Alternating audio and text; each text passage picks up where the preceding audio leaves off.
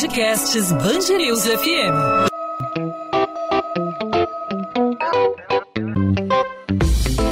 Dois às 20, com Maurício Bastos e Luana Bernardes. Oferecimento Cultura Inglesa. Matricule-se em novembro e pague o primeiro semestre de 2021 com preço de 2020. Ao longo dessa semana, a internet foi tomada por mensagens de apoio à blogueira Mariana Ferrer. O tratamento que ela recebeu durante o julgamento em que acusou o empresário de estupro causou indignação. O empresário André de Camargo Aranha foi absolvido. Promotor responsável pelo caso disse que não havia como acusado saber que a jovem não estava em condições de consentir com a relação, não existindo, portanto, a intenção de estuprar. A reportagem do The Intercept chamou a atenção do caso com o uso da expressão estupro culposo, que é justamente o que foi alegado pela promotoria, que é justamente o que foi alegado pela promotoria. Esse caso provocou uma indignação geral e a hashtag Justiça por Mari Ferrer entrou nos trending topics do Twitter. Afinal de contas, né, não há como estuprar sem querer, não há para ter estupro sem intenção. Estupro não é sexo. Estupro, a gente tem que reforçar, é crime. Com homem, com mulher, com qualquer pessoa. Estupro é crime. Para falar sobre esse caso, que infelizmente não é isolado, hoje nós conversamos com a Marina Franco Mendonça, advogada e sócia do escritório Mendonça e Marujo Advogados. Marina, seja bem-vinda ao podcast 2 às 20, tudo bem? Tudo bem, muito obrigada pelo convite, um prazer estar aqui com vocês. Marina, o que me chamou a atenção nesse caso, né, como a gente falou agora há pouco na abertura, esse caso infelizmente não é isolado, né? Agora, o que chama a atenção, o que partiu não foi uma, uma espécie de alegação aí da defesa, né? Partiu da promotoria. O que isso pode representar aí na nossa sociedade? É, na verdade, é, é muito difícil nós comentarmos o mérito do caso porque casos como esse tramitam sob segredo de justiça e muito, muito poucos elementos estão é, à disposição do público como um todo para que nós possamos comentar o mérito sobre o acerto ou não da decisão, sobre o acerto ou não da manifestação do Ministério Público é, com relação aos fatos é, investigados. O que é importante é que a Mari Ferrer tem advogado, ao que se sabe, e que essa sentença possa ser submetida ao duplo grau de jurisdição, ou seja, que a advogada da Mari Ferreira possa recorrer da decisão, se ela entender assim, que está equivocada, que o entendimento não, não, não está correto, para que o tribunal possa reanalisar as provas do caso, as provas que foram é, colhidas ao longo da instrução processual, que testemunhas foram ouvidas, prestaram seus depoimentos sobre o que teria ocorrido, e possam, então, confirmar a absolvição é, do acusado ou então rever a decisão e condená-lo se entenderem que há sim é, provas, evidências acerca desse estupro de vulnerável que é discutido no caso. O que gera indignação foi a forma como ela foi tratada é, no tribunal, né? Porque é, existe essa, essa cultura na nossa sociedade de ainda culpar a vítima de um estupro, né? É, e essa discussão também é bastante complicada do nosso ponto de vista, porque nós entendemos que, é, é, sem dúvida nenhuma, o tratamento que foi dado a ela na audiência é, pode e deve ser questionado é, sob o ponto de vista social e do ponto de vista de equidade de gênero. Essa discussão é fundamental, muito importante, deve ser tida em todas as instâncias. No processo penal, isso não é diferente. É, historicamente, mulheres uh, sofrem um tratamento muito, uh, muitas vezes agressivo, uh, por conta de uma cultura machista que ainda impera no nosso país e nos nossos tribunais. infelizmente, os exemplos disso não são poucos, mas felizmente também existe um movimento muito forte, não, são, não só de mulheres, mas especialmente de mulheres advogadas, atuantes, militantes na área, para que isso mude e para que as vítimas é, de crimes sexuais e para que as vítimas de casos, em casos de violência doméstica sejam tratadas com o devido respeito, para que elas não sejam revitimizadas no curso do processo.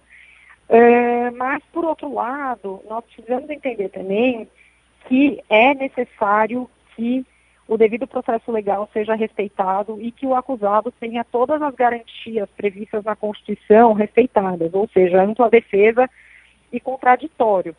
E o advogado, uh, apesar de ter usado expressões bastante infelizes, para dizer o mínimo, uh, aqui na nossa conversa, ele tem, ele tem a liberdade para definir uh, aquela que é a melhor estratégia para defender os interesses do cliente dele. Então, do ponto de vista técnico da escolha da defesa pela melhor estratégia para defender o seu cliente, também fica muito difícil comentar ou questionar. O que não pode passar desapercebido, sem dúvida nenhuma, é a agressividade recorrente uh, que existe no tratamento contra as mulheres em processos penais, da revitimização que é feita com essas mulheres em situações que já lhes causaram muita dor e muito sofrimento, é, porque não é fácil denunciar um crime como esse, se é um suposto crime como esse, desculpas, é, não é fácil procurar as autoridades, e essa, na minha opinião, é a discussão que nós precisamos ter. Como criar um sistema mais empático para que as vítimas de estupro, para que as vítimas de violência doméstica possam recorrer ao sistema de saúde, possam recorrer ao sistema de justiça criminal, as delegacias possam ser devidamente acolhidas, eh, tratadas com empatia e como nós fazemos para que elas não sejam revitimizadas ao longo do processo, para que essa dor possa de fato ser superada.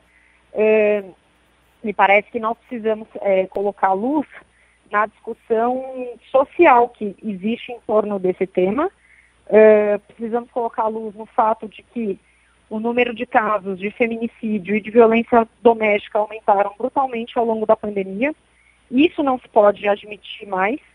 É, e o que nós, enquanto sociedade, e não apenas enquanto advogados e advogadas, podemos e devemos fazer para que essa realidade seja alterada, para que é, expressões como o crime foi cometido em defesa da honra é, do, do homem, para que argumentos como esse não voltem a ser é, utilizados ou aceitos pelos nossos tribunais.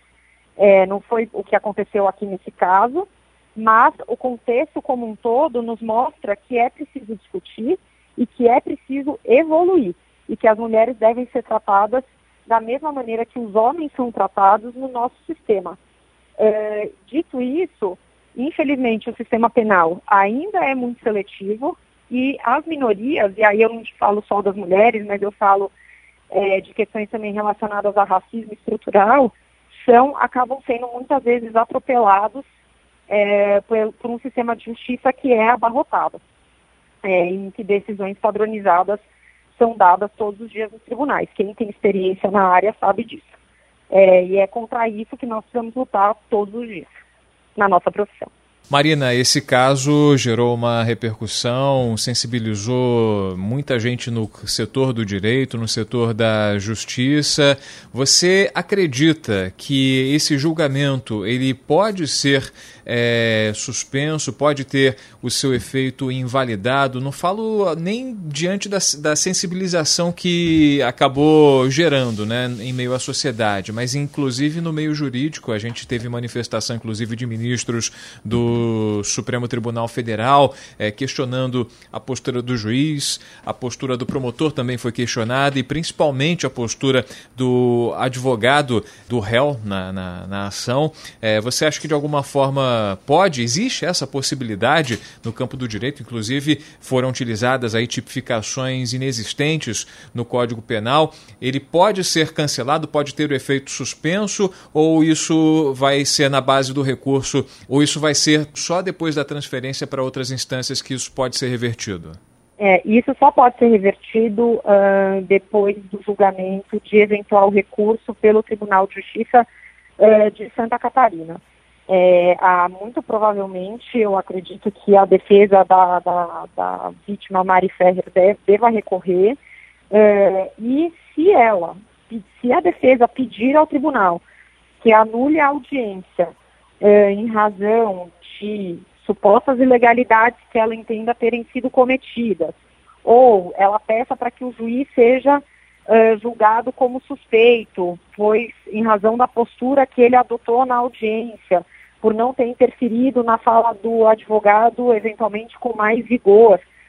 Se a defesa de Mari Ferrer, ou se a, aqui no caso seria assistência de acusação, né, não a defesa, mas uh, se um eventual recurso ao tribunal essa matéria for ventilada e for requerida, o tribunal deverá analisar e se o tribunal entender que há razão uh, no pedido formulado pelo advogado da Mari Ferrer, o tribunal pode sim anular eventualmente essa audiência, determinar que o ato seja revisto, uh, eventualmente entender, se entender que o juiz seja suspeito, todos os atos que decorram da, dessa audiência eh, vão ter que ser anulados também, inclusive, eh, inclusive a sentença.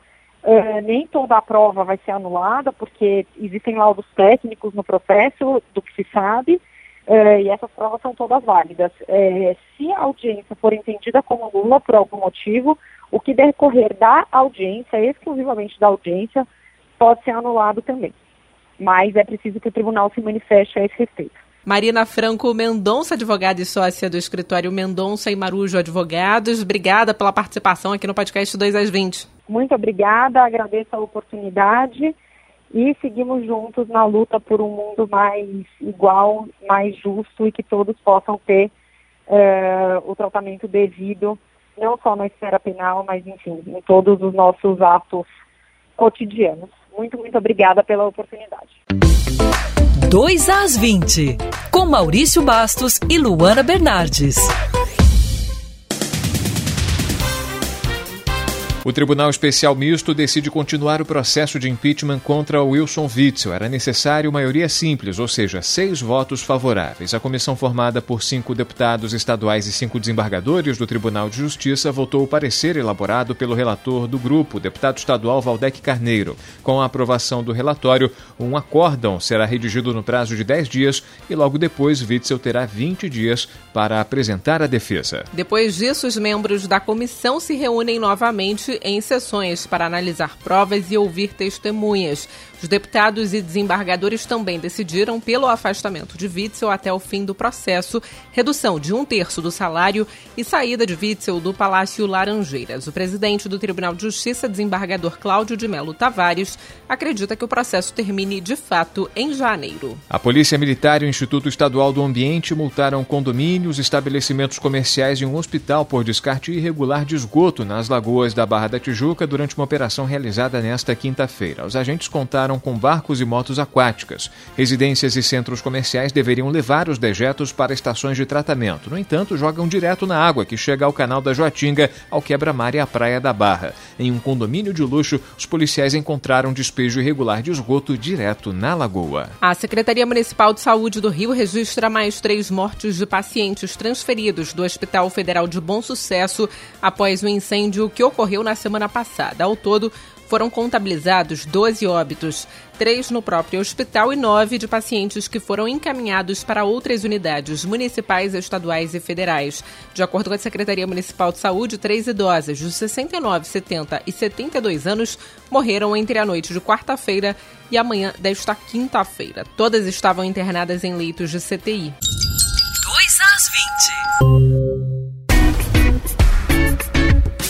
Ponto final no 2 às 20. O 2 às 20 é a Band News FM em formato podcast com os principais destaques na nossa programação. Tudo que você confere em 90.3 FM, em bandnewsfmrio.com.br e também no aplicativo Band Rádios você confere com aprofundamento, com discussão aqui no nosso podcast. Hoje falamos sobre esse caso envolvendo a blogueira Mari Ferrer, falando sobre o tratamento que ela recebeu durante o julgamento em que acusa o empresário de estupro tratamento gerou indignação, comoção em toda a sociedade, especialmente pelo tratamento dispensado pelo juiz, pelo promotor, pelo advogado do acusado. A forma, a maneira como a sessão foi conduzida vem sendo muito questionada, inclusive no meio jurídico. E segundo a advogada Marina Franco Mendonça, com quem conversamos hoje aqui no podcast 2 às 20, é, falou sobre inclusive a possibilidade da anulação dessa audiência em função de todas essas questões questões do uso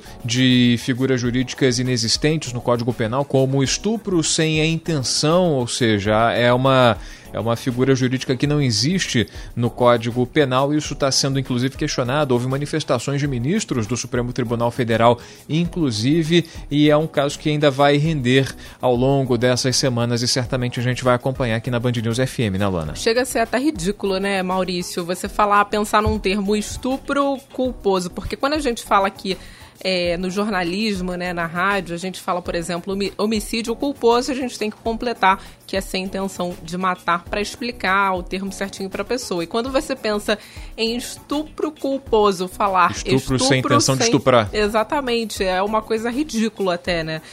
Isso não existe, isso não existe no, no, na lei brasileira, né? Não existe em lugar nenhum a pessoa estuprar a outra, a outra sem ter a intenção de estuprar. Bom, podcast 2 às 20 volta nesta sexta-feira com mais informações, mais debate aqui para os ouvintes da Band News FM. Até lá você pode entrar em contato conosco através das nossas redes sociais. No meu caso, Instagram Bernardes Luana, Luana com dois N's. E no seu caso, Maurício? Comigo você pode conversar no arroba Maurício Bastos Rádio, fazer a sua sugestão, fazer a sua pergunta, fazer a sua crítica. Fique à vontade para interagir comigo e com a Luana e, claro, nos canais da Band News FM, arroba Band News FM Rio, no Facebook, no Twitter, no YouTube e também no Instagram. É importante lembrar, né, Luana? Ontem a gente alcançou a marca de 50 mil seguidores no Instagram. Vamos fazer esse número aumentar e vamos aí fazer uma grande rede é, de contatos. Nós aqui, vocês aí. Esse é o segredo do sucesso da Band News FM. Sem os ouvintes, não seríamos nada. E a gente conta com você nessa sexta-feira, fechando a semana com mais um 2 às 20 podcast da Band News FM. Encontro marcado, Lana? Encontro marcado, Maurício. Então nos encontramos lá. Tchau, tchau.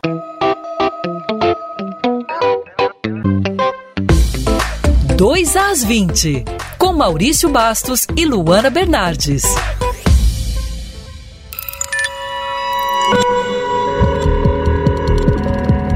Podcasts News FM.